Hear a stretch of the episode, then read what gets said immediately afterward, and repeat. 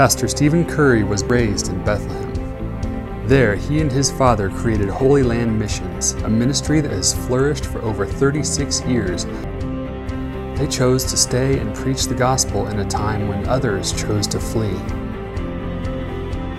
Jim Dau, the president of Voice of the Martyrs, said Stephen Khoury has a fearless determination to share the gospel anywhere, without reservation. Pastor Stephen has continued to minister in the West Bank, he frequently appears on TV to tell his story of how an Arab can share the love of Jesus. God has given Pastor Stephen the assignment of encouraging Christians around the world to be bold and courageous.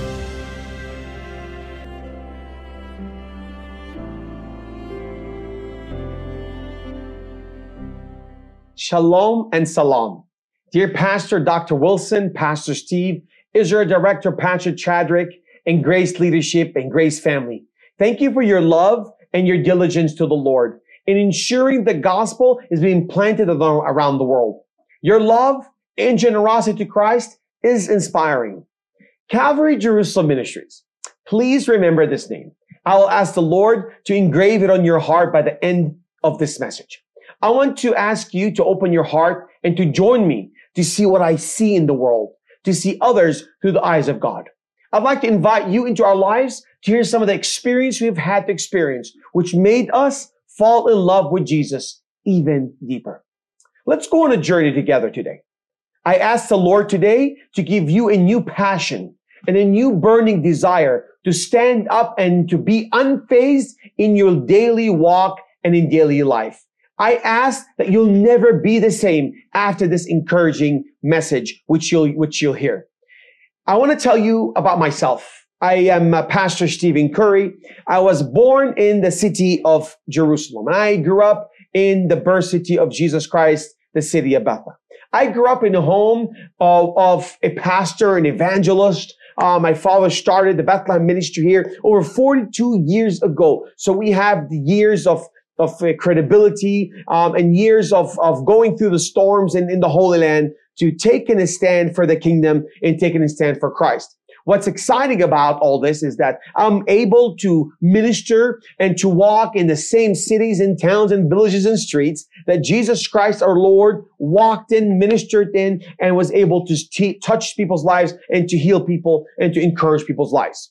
Now, my childhood wasn't the most normal one. In school, I was called son of a Christalizer, son of an evangelist, uh, son of a Jew lover. So that's the kind of childhood I had growing up in church, our Sundays, would we be sitting in service, worshiping and praying and spending time with the Lord? When we have Molotov bombs uh, inside our church, fires would be lit up over the sanctuary. During the during those days, you'd come into our church, you'd see uh, water, uh, you see buckets of water in front of the church, and we get up and turn, get the buckets of water, we turn off the water, and, and we turn off the fire, and then and move on and worship pray like nothing happened. That was an average Sunday for us during those days. Derby Sundays where church members walk out the church doors and there'd be rocks and, and, and, and stones coming at people's heads during a church service. And that was an average Sunday for us for many, many, many, many days during those times. I remember uh, growing up seeing my father being physically beaten or attacked simply because he preached a sermon that went against other people's uh, philosophy or, or, belief systems. I remember going to church or, or, seeing my father being attacked or being seeing my father called names uh, simply because he said that Jesus Christ is the salvation for mankind.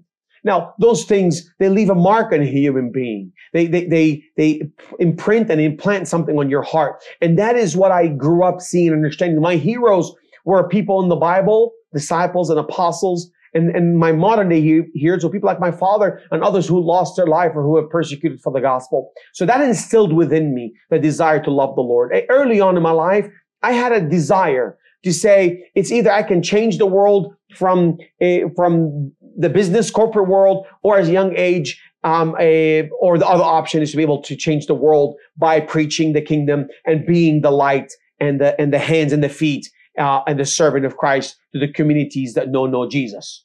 So what I decided to do is early on is I decided to follow the steps of my father and to be able to preach and teach the gospel message and bringing hope to people. I remember a young, at a young age, a young man came to me who came from a, a, a different background or a different religious background. And I spent two weeks spending time with him, discipling him and teaching him the Bible. And after two weeks, he disappeared. And well, he disappeared uh, because he, his mother found his Bible under his bed. She gave it to his uncles. He woke up and his uncles were standing right above him and they had, uh, they had metal hangers and they began to beat him over and over and over again. And their beating was because of him studying the Bible, learning the Bible. And I remember when I heard about the story, I began to pray for him, I began to weep for him because this is a young man. His only, his only crime was fall in love with Jesus. And remember, they kept telling him to deny his love for Jesus, deny his love for Jesus. And he kept telling him, give me something to equally replace the joy that I have in Christ. And he told him, if you give me something to replace Jesus, I'll, I'll give him up. But until that moment happens, don't expect me to give up the only thing that's giving me joy, giving me hope.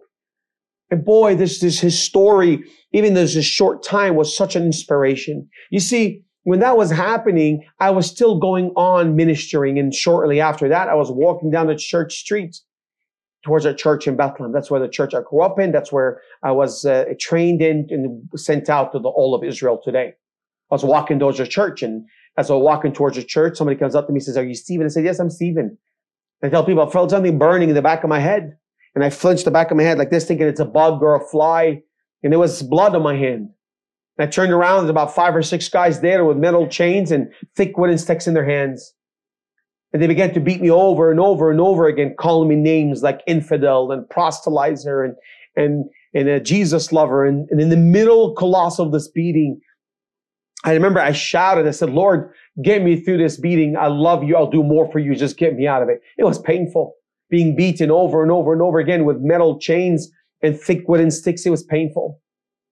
I remember when I said that prayer, I, I, I tell people I literally felt like a white blanket just drape over my body. And at that moment, I understood what, the, what it means that we have a covenant God. We have a God that says what he means and he means what he says. We have a God that when he says, I will never leave you, nor will I forsake you ever and ever and ever. That's the kind of God we have.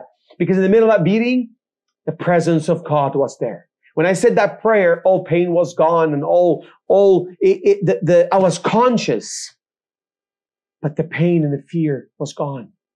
However long that beating was, 30, 40, 50 seconds, it was painful uh, right before that moment. But that beating was intended to shut me down, to scare me from talking about Jesus. That's what the intention of that beating was. To unfaze me from Christ. But it backfired. What that beating did because I called on the Lord and He showed up in the middle of my beating. In the middle of the pain, He became my first aid. In the middle of that loneliness, He became everything I am. Because of that experience, they, this beating and these people who did what they did to me drew me closer to love God like never before. They drew me to have a deeper relationship with Jesus like never before. They picked me up, put me in this big, big dumpster, and they spray painted this dumpster. Look at this believer. Let him be, look, look at this evangelist. Let him be an example. What they're trying to say is anybody that does what I do, shares the gospel, evangelizes, disciples or trains, the outcome is, is this bleeding and so forth.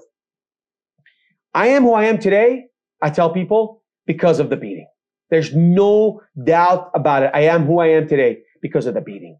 I remember uh, a, the inspiration I got from one, one very interesting story. There are, there are many religions in Israel. And one specific religion, uh, they pray over loudspeakers. And I remember my father during our services, sermons, we couldn't, it's hard to hear that it's hard to hear each other inside the church sanctuary. So I remember uh, my father one day um, putting a sermon up on speakers and uh, on top of the steeple of the church and the speaker sounds went all over the community. And almost almost every other sunday for almost 25 plus years today we have our preacher sermons on loudspeakers on top of the steeple so others can hear and actually, those who are different than us, or different religions than us, they actually come up to us and they actually say, we respect you because you are not ashamed of the gospel and you are not ashamed of your Christianity. They, might, they don't agree with our faith, but they respect the fact that we are willing to, to risk everything and we are willing to be unfazed and we are willing to, to not be deterred from a relationship with Jesus and we're willing to be bold enough to stand up for our faith regardless what happens, we keep moving forward unfazed regardless. I'd like to start today by linking my life story with a scripture story. And, and here's what I'd like to, I'd like to start off saying, making a difference always comes at a price. Here are some of the most common prices that making a difference comes at. Making a difference most times comes at your own health, security and safety, at wealth, careers, uh, pride, um, and it also comes at the cost of your past and your present and your future. Now, these might all sound like awful negative things, but as you heard from my childhood and experiences, it always works out. In all truth, all that I mentioned about are actually all great things when looked at with the correct lens, especially when you can see the long-term positive effect that suffering or persecution or, or paying a price for your faith, what it has long-term effect on you. See, here's what I tell people. Persecution, suffering, being unfazed, or making the decision to stand bold in your faith, loving others regardless, it builds you character and it strengthens your faith. All of these I mentioned in my story and the above are experiences that make you stronger. Of course, once you make the decision to make a difference, because the reward is eternal. Don't forget, making spiritual changes and taking steps to living for Jesus, it inspires others and it builds those closest to you. Unfazed faith changes this present and the future as you know it.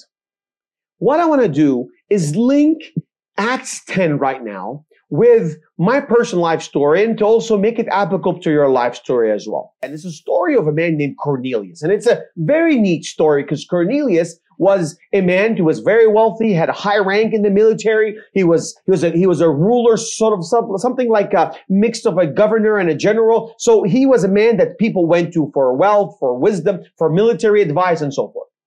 Bible says that a man cloaked in white, he appears, shining clothes, appears to Cornelius. And he tells him that Cornelius, your alms and your giving and your tithes and your prayers have been heard and seen before the Lord. And we see in the summary of the story that in the first around eight or nine verses in chapter 10, we see that, the, that Cornelius uh, looks at this angel and he's in shock and is in awe. And he tells all the, all the angel tells him right after tells about your alms and the giving. He says, send your two, send your, send your men to fetch a man and to find a man named Peter. He's in Joppa and he'll be waiting for you because I will tell him you're coming.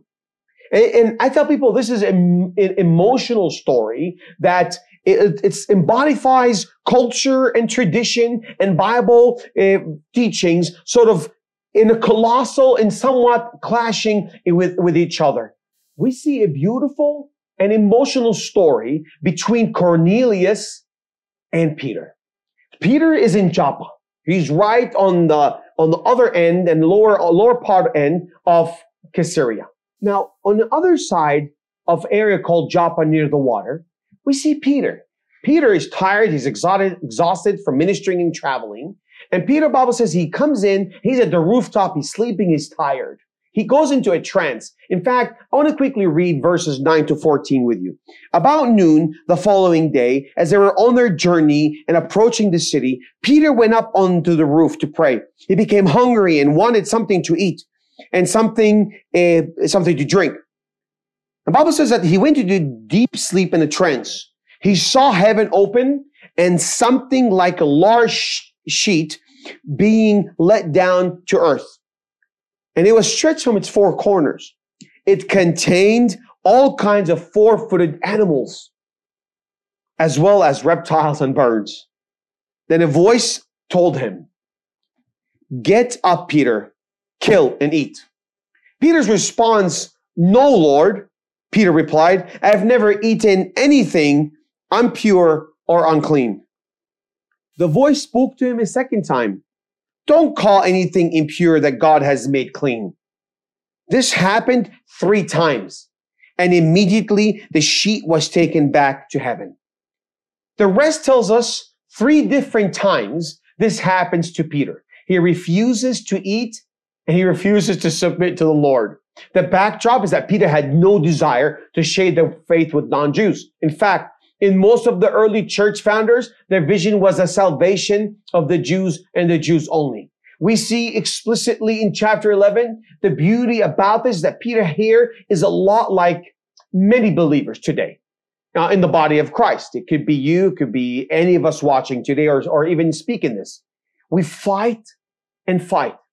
And many times we wrestle with the Lord. And many times we refuse to give in to the will of God because a lot of times it just doesn't make sense in our physical or carnal or mental knowledge or, or wisdom, where it doesn't make sense. But God is pushing us towards something. We want to do things our way because we have an agenda. See, we have our plans and we have our vision and we want to do them. And that's, that's how we were, we're, we were built is to have our own vision and to have our own, uh, we cast our own agenda and we cast our own future. But God has a different plan, bigger plan for every single one of us. He wants to shake our life, to strengthen us, to draw us closer to Him, and to teach us walking in faith and to teach us even things that we can't, we didn't even know exist. Even when God is speaking to us a lot of times directly, we still refuse to obey. All this time, we miss out on the reality that the Lord has it all under control. And he has a lot bigger plan for our present and future than we can ever, ever imagine. The beauty about all this is that God loves to take people along the way and bring them together, mending their hearts and to accomplish a lot for the kingdom of, for, for his kingdom. You see, I don't know about you, but if the Lord tells me something once, I'm going to listen. If he says me something twice, I, he's definitely got my attention. If he says something three times, then I'm definitely dropping everything, stopping everything I'm doing. I'm getting on my knees and saying, Lord, here am I, use me or speak to me. Now, Peter here is very stubborn. He is stuck in his own way. He's, he doesn't want to go against tradition, but God is trying to push him out of his zone. Trying, God's trying to unphase, God's trying to get him into a faith where he's unfazed. That's the whole point of God, to get him out of his comfort zone so that we teach him what God has in store for him. It's a lot different than what the flesh and the mental and the wisdom that we have sometimes guides us to be. In this story, we see that Cornelius sent out two. Then the two along the way became three people and somewhere along the way, the three became six and, and, and many and so forth. That's because God loves to take successful people and on a journey and give them an opportunity to use their talents to identify something special and to join in to make a difference. Smart, successful people become a part of something unique and special for the kingdom that is bigger than themselves because they see that there's no better value than eternal stock investment. I call it ROS, return on a soul. Yes, they call it return on a soul. And that is, that is the underlying way that here in our ministry amongst the Jews, amongst the Arabs, is we look at is what is it going to take to be able to reach one soul for the kingdom? What's the dollar amount? What's the sacrifice? How many persecution? How many cursing and cussing that we can get? How many sometimes rocks thrown at us? How many beatings possibly? Or, or even eh, what kind of miracle God's got installed to be able to, to get that ROS, to, to be able to get that soul seeing that he or she needs a redeemer, needs a savior, and that savior, his name is Yeshua, Jesus Christ. You see, in previous verses, to come back into scripture, in previous verses in this chapter, we see that Cornelius knows there is a supernatural experience with the appearance of this angel-like being, but doesn't know who or what it is. Therefore, we see Cornelius in this story. He calls this angel Lord, but when you read it in Greek, he calls him Lord with a lower L, which means sir in Greek. Here, the angel tells Cornelius something that is very unique. He tells him, your prayers and your alms have come up for a memorial before God. I want to stop here for a second. I know I, I gave a summary about this in the beginning, but I tell people, let's ponder here. He's not a born again believer just yet. He has not received the water baptism or the first baptism of the Holy Spirit through salvation. He's not a believer. He gave alms generously. He was generous. He prayed and still his prayers were heard. These traits the Lord noticed in Cornelius. The question is, where did he learn these traits? Well, from the unsaved Jew and the Jews in Caesarea. I tell people always, don't underestimate what God can do through you. Even if your faith is one out of 10, or even if your faith is 10 out of 10, don't underestimate what God can do. It doesn't matter if you are it doesn't matter where you're from around the world. It doesn't matter what's your race, what's your background. God can use you even through your struggles and your weaknesses. When others watch you, others see you, they'll, they'll, they'll be transformed or when they they'll be touched by your faith when it's unfazed, even when you do feel weak as a human being. God used Peter to bring an awakening and a revival to Caesarea. God was teaching Peter something and he learned what God was trying to show him. We see that Peter, when he expresses this down the scriptures in verses 34, it says, after God convicted him in verses 34, you see, it started off with, with Cornelius, God hearing his prayer. Then God, re- appears in a vision, in a dream, in a trance to Peter and gives, tells Peter to eat from the basket of food. Peter struggles with God.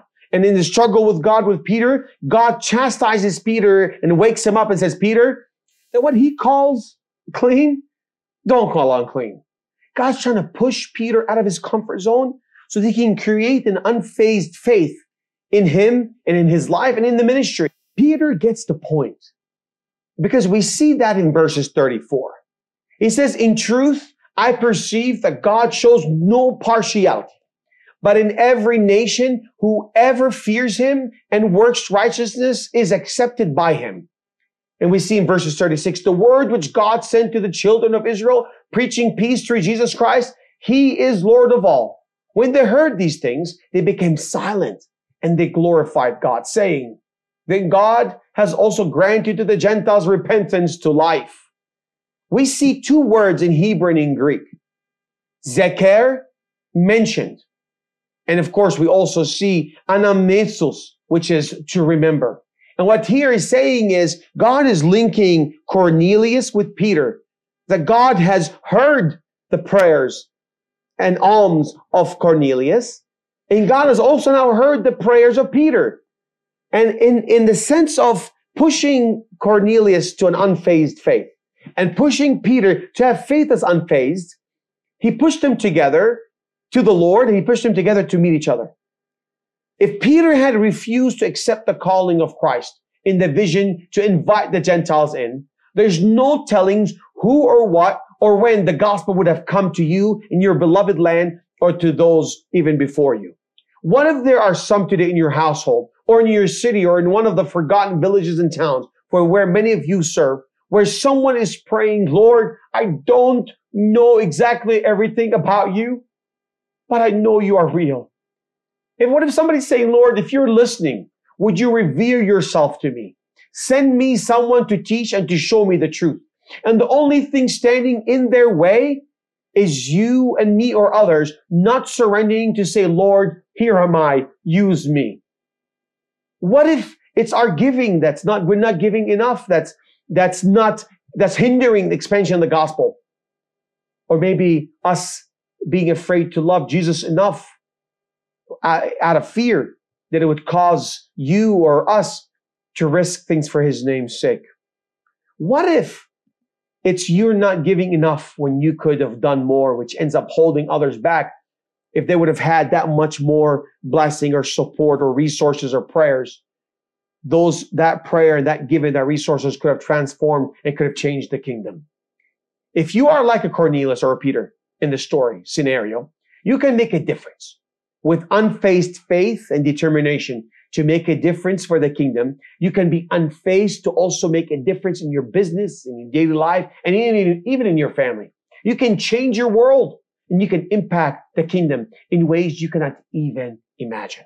I want to share a quick story before we do the conclusion. I remember as I grew up in Israel, I mentioned I was born in Jerusalem. I grew up uh, in Bethlehem amongst the Palestinian communities, amongst the Arabs, Arab Christian and, and other Arabs, and also the Jewish people. I've learned so many things about culture, about traditions, about uh, faith, about religions, and so forth. I've come to the conclusion on several things. One, the Bible is true. The Bible is real. Regardless of what people say, it's the truth. It transforms lives. Jesus Christ his death, burial, resurrection is real. It transforms life. It changes people. Blind faith, faith in Jesus, not being able to understand everything or explain everything pushes you to have an unfazed faith. I remember in the last, let's say just several years alone, There's so many stories to come to mind, but there's one specific story that comes to mind of a, of a man that came to us. He was searching for answers. I mean, this, this man, he was an Arab person. He went to Jewish rabbis. He went to people from other religions to sit down to talk to them about the Bible. And nobody could answer his questions. He had so many unique different questions about truth, about the scriptures, about the Bibles. And remember, he said, he told me, he said, I shouted, I said, Lord, if you are the God of the Bible, if you're real, would you reveal yourself to me? And he challenged the several religion gods out there. He ch- in his, his own closet, he challenged the gods of, of other religions. And he said about 2 or 3 a.m. in that morning, he said, I woke up seeing a big white light in my room. And that white light looked like two fingers together as a cross. And he said he could not sleep. He shivered. He shook under the blanket. He said that experience of seeing this light in my room pushed me to a point to understand and to unequivocally be, be 100% certain that Jesus Christ of the Bible is the answer and is the hope for mankind. He says he gave his life for Christ at that moment. And from then on, he began preaching and teaching the gospel. And today he's sharing the gospel throughout many other areas. We've, we've had the privilege to help grow his faith and to expand his faith into the into knowledge into the scriptures. What if we did not bump into him? Can God send him somebody else? Yes, he, God could and God would. But why not us? Why not be you? Why not be me? Why not be us today to make a difference? But why not be able to say, Lord, here am I. Choose me, use me to preach, teach, to give, to go, to make a difference in my life. And you know, another story comes to mind that I have written down here. It talks about sharing the gospel with others sharing the gospel with others and making a difference with other people's lives doesn't have to come at the price of conversion, at the price of attacking others, or, or even at the price of, of even showing somebody who's wrong, who's right. Sharing the message of the life of Jesus Christ with others it's about being the light of the world. We've had so many people today come to us and they say, we, we are drawn to you simply because you have love and you have care and you have compassion for others. We are drawn to your ministry, drawn to your, to your movement. We are drawn to the message what you preach and teach in Hebrew and in Arabic because there's something different that draws us to it. And that's what we tell them. It's called the Holy Spirit. It's that simple. The Holy Spirit draws people who are hungry, who are broken, who need and who want to hear the gospel message of Jesus Christ, who want hope. Today people have no hope. And because of that need for hope, they are willing and open to search for things that are different. And uh, you know, in my childhood, growing up in the Holy Land, I've always had that one vision, one dream is to preach and to teach the gospel in pockets in cities and villages and towns in homes throughout the country.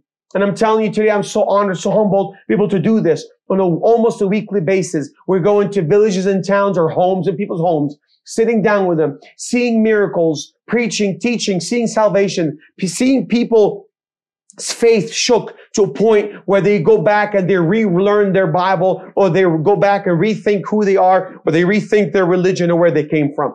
Why? Because the power of Christ and the message of Christ and the, and the cross of Christ, it has power to transform people, has a power to transform lives globally. And that is regardless of who they are or who you are, where you're from, where you're living, where you're standing. There's power in the cross and there's power to change people's lives. And that's very, very encouraging and very important. And I say this because of this. It's because as I grew up here in Israel, the Holy Land, as I watched around, people have changed and times have gone and come. Technology has changed. What I've learned to realize is people is about relationship. And that is so important. Relationship is crucial. And that's what Peter and Cornelius needed together. Bible says that Peter went to Caesarea and he walked towards Cornelius. Bible says Cornelius came and he knelt at the feet of Peter. And what does Cornelius tell Peter? He says, Peter, the Lord has shown me who you are. The Lord showed me that you're a man of God. And Cornelius tells Peter, it's my honor for you to be here. Cornelius picks him up and says, don't bow before me because I'm only a mere man just like you. Bible says that Peter walks into Cornelius's home, which again goes against Jewish traditions. But now he's unfazed, he's changed, he's pushed to the limit, he's pushed out of, pushed out of his comfort zone. Peter walks into the house of Cornelius. And Peter begins his sentence. He says to people this. He says, as you know, I am a Jew. As a Jew, I'm not allowed to, I am not, I am not supposed to be in the home of a Gentile, nor am I supposed to sit at the meal of a Gentile. But Peter understood that it takes relationship, it takes love, humility, and compassion, which all comes by making a, having a choice and making a choice of being unfazed. He looks at him and he says, you all know that I'm not supposed to be here. God has taught me that what God gives us, we must take and we, we, we must run with it. We must move forward with. Whatever God gives us, we must make a difference with as a tool in our hands or abilities to be able to make a difference. Bible says that Peter preached an amazing message.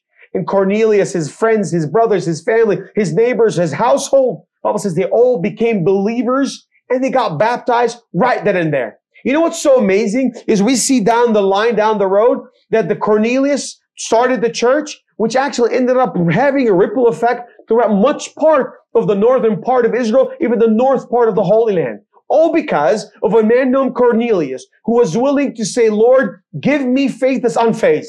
And because of Peter, who was willing at the, after three times, was willing to say, Lord, use me. And Lord, I will do what you desire. Lord, I am yours. I'm your servant. And because of these two, two, two things together, we saw a church established. We saw the house of Cornelius saved. We, Peter's ministry changed. If you start to read further throughout scriptures and Acts, this Peter's Peter had a dynamic change in his faith, in his ministry, his preaching, his teaching, simply because of Cornelius. Of course, as I mentioned earlier, the church that was started in the north in Caesarea and Joppa, which spread throughout the Holy Land and throughout uh, the, the islands at that time. There's no imagination that's too small or too big for God. What we need to do is to be willing to say, Lord, here we are, use us. That's what we've done in the last 40 plus years. And that's what we're doing today. We're excited here in Israel that we have, God's given us a great vision for the next five to 10 years. And this vision has to do with planning more churches sending out more evangelists, creating more outreach centers and more outreach programs, able to build, create that connection between the Arab and the Jew, between Christians and other religions in this country, all in the focus and in the hope to be able to show and to share the light of Jesus. Here's what my question to you. Would you partner with us as we share the love of Jesus to the Arab and to the Jew, as we share with them the gospel message and of the work of Christ on the cross? We invite you to come alongside of us to make a difference. If you face Jesus face to face today, I want to ask you this question, a personal heart to heart question. If you face Jesus today face to face, and he grabbed you by your lapel, by your shirt, and just pulled you within a few inches to your face, if the Lord were to ask you, my son, what have you done for me that's worth anything in heaven? What would you say? What would your response be to Jesus today?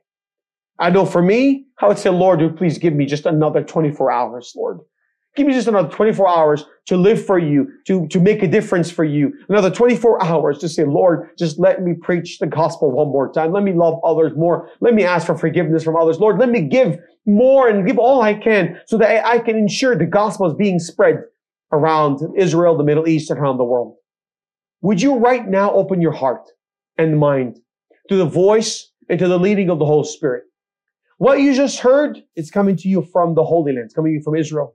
What you heard is a mix of my life story of seeing persecution and suffering, standing strong and being beaten, attacked, and Molotov bombs and firebombs, but still getting up every morning, every day, unfazed, even when it's tired, even when it gets hard, even sometimes when it feels like we're broken. But we get up because we know that God's got a plan. God sees ahead. He knows what's the hidden. He knows the hidden. He knows what's revealed. Because of that, we get up every morning. We say, Lord, we're moving forward. And, and, and of course, the voice I represent now it's the voice of many others who have paid the price, who have suffered for the kingdom of Christ.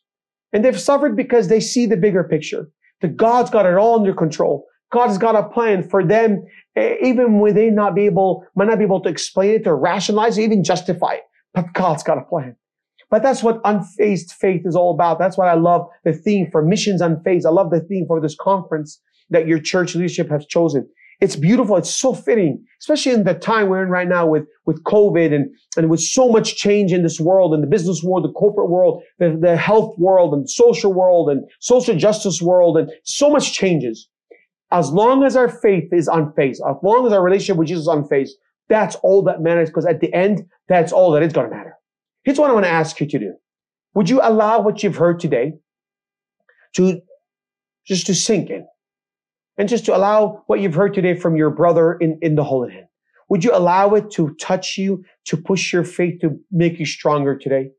Would you right now, just as you get your hearts ready for the altar call, would you just take a second right now to, to say, Lord, use me. Lord, what do you want to speak to me? What do you want to tell me, Lord, in these difficult, uncertain times? Would you say, Lord, push me to have unfazed faith? Would you do that?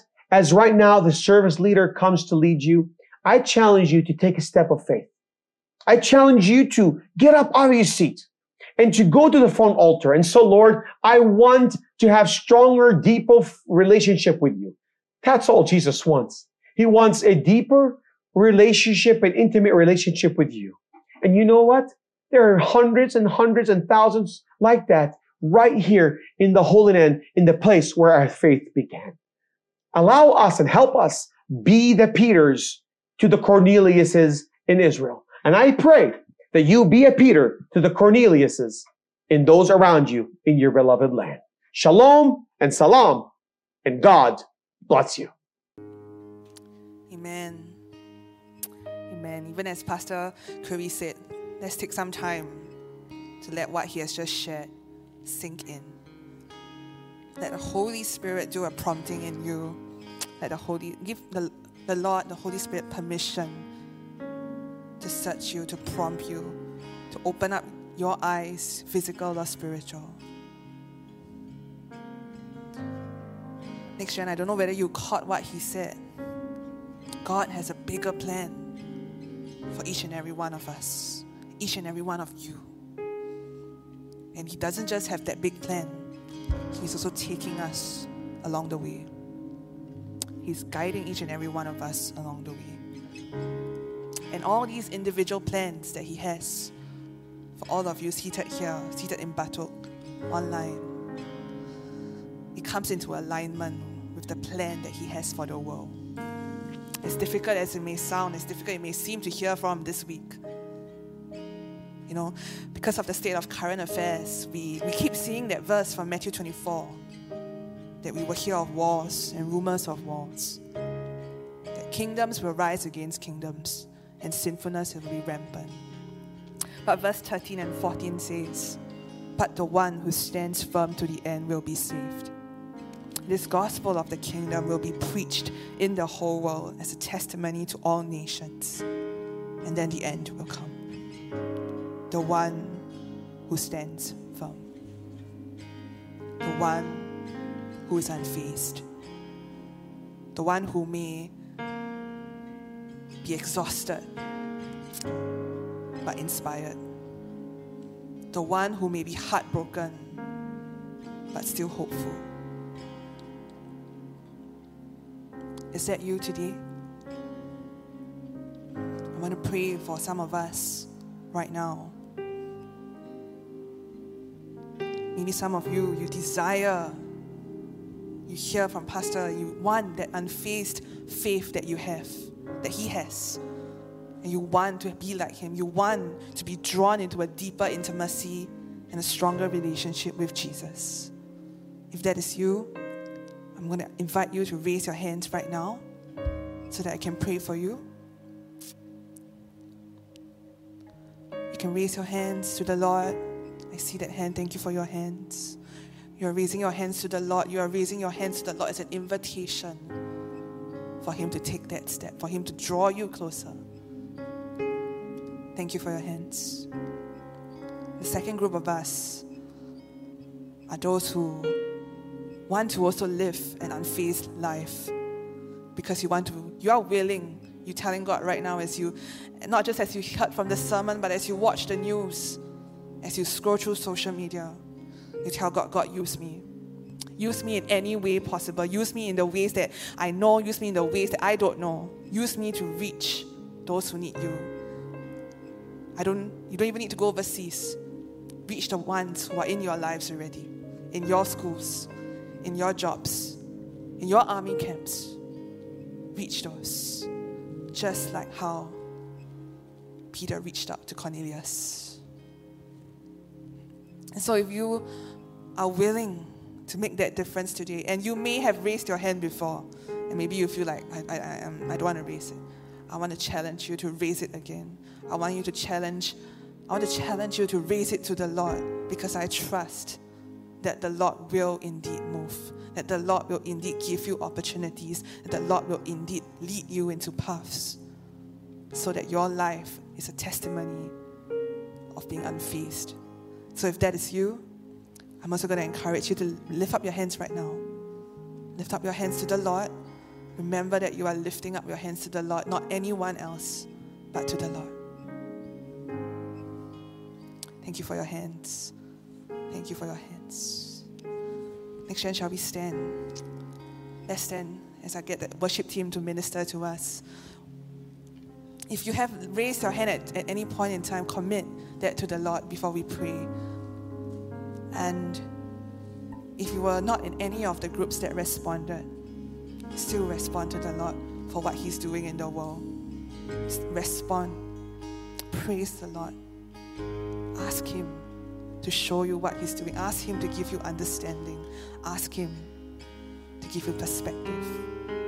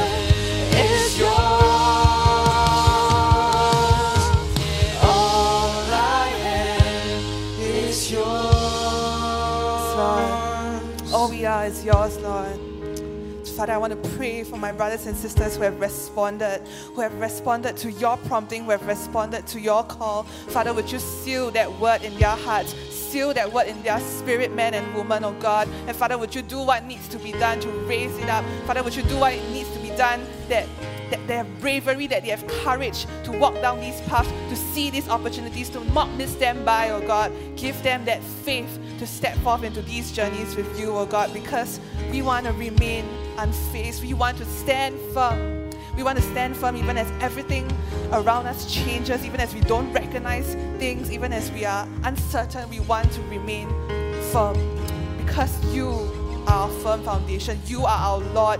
You are our unchanging God. So, Father, for those of next gen who have responded, work in them, Lord. Do whatever it takes. And may they give you that space. And may their hands and their feet move in alignment and obedience to you as well. So we commit next gen into your hands. We thank you. We thank you for the message from your servant. We thank you for the seeds that have been planted. We thank you for the decisions that have been made today, O God. May we live worthy of that call that you have called each and every one of us, each and every one of us to. We thank you. We love you.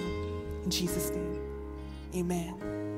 Amen. Amen. Why don't we give the Lord a clap offering next gen? The Lord has really done something.